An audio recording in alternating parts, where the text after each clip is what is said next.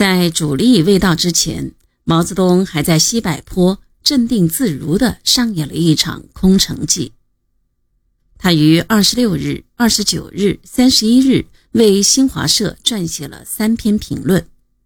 华北各首长号召宝石沿线人民准备迎击蒋复军进扰，凭蒋复军梦想偷袭石家庄。国民党军队北线总崩溃在即。这三篇评论公开揭露了蒋复偷袭阴谋，号召解放区人民充分准备，诱敌深入，聚而歼之。这些评论虚虚实实，真真假假，使早就心中发虚的傅作义觉得解放军已有准备，更不敢轻举妄动。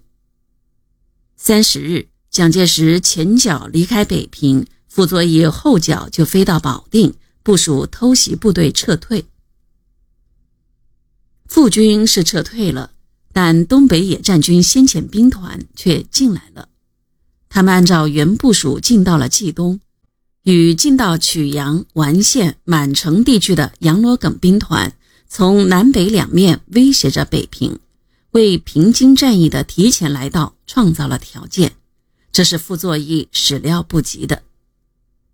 林彪、罗荣桓、刘亚楼在部署先遣兵团出动的同时，于三十日提出了一个夺取平津的方案。东北野战军主力等营口、沈阳之战结束后，稍加补充兵员，即向北平、天津前进，夺取平津。中共中央军委和毛泽东从先扫除归绥、太原。后再取平津的总的战略构想出发，以及考虑到东北野战军大战之后部队要休整，于三十一日致电林彪、罗荣桓、刘亚楼和东北局、华北局，决定东北主力除四纵、十一纵等部急行南下外，其余在沈营县战斗结束后应休整一个月左右。约于十二月上旬或中旬开始出动，攻击平津一带，准备于战争第三年的下半年即明年一月至六月期间，协同华北力量歼灭傅作义主力，夺取平津及北宁、平绥、平城、平保各县，完成东北与华北的统一，以便于战争第四年的第一季及明年秋季。极有可能以主力向长江流域出动，并使政治协商会议能于明年夏季在北平开会。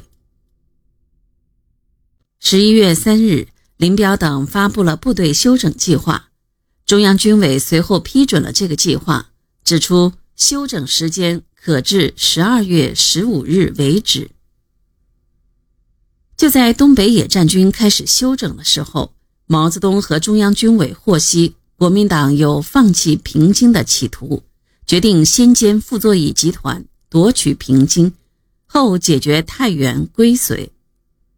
这里的主要原因是，由于南线淮海战役的打响，蒋介石与傅作义加紧了是撤是守的商讨。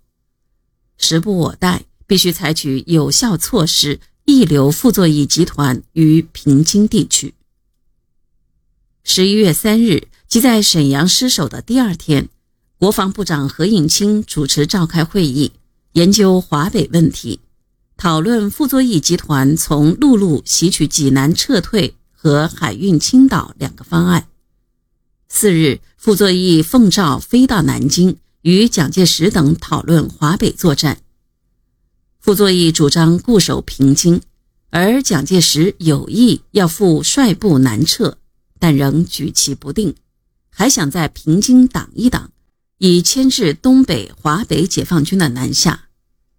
在傅作义一再陈述固守华北是全局，退守江南是偏安后，蒋介石决定暂守华北。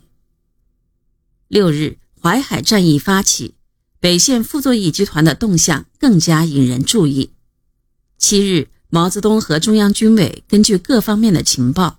判断傅作义集团有可能采取三项方针：固守平津，放弃平津，复系退回归绥，蒋系撤至南京一带。放弃平津，蒋傅两系均南撤。也就是说，傅作义集团放弃平津的可能性增大了。毛泽东认为，如果傅作义采取固守平津的方针，对我是有利的；如果采取撤退的方针，对我是利害各半。我虽可不战而得平津，但对今后作战不利，因为平津敌人保存了下来，以后还得打。权衡利害，毛泽东和中央军委有了新的想法。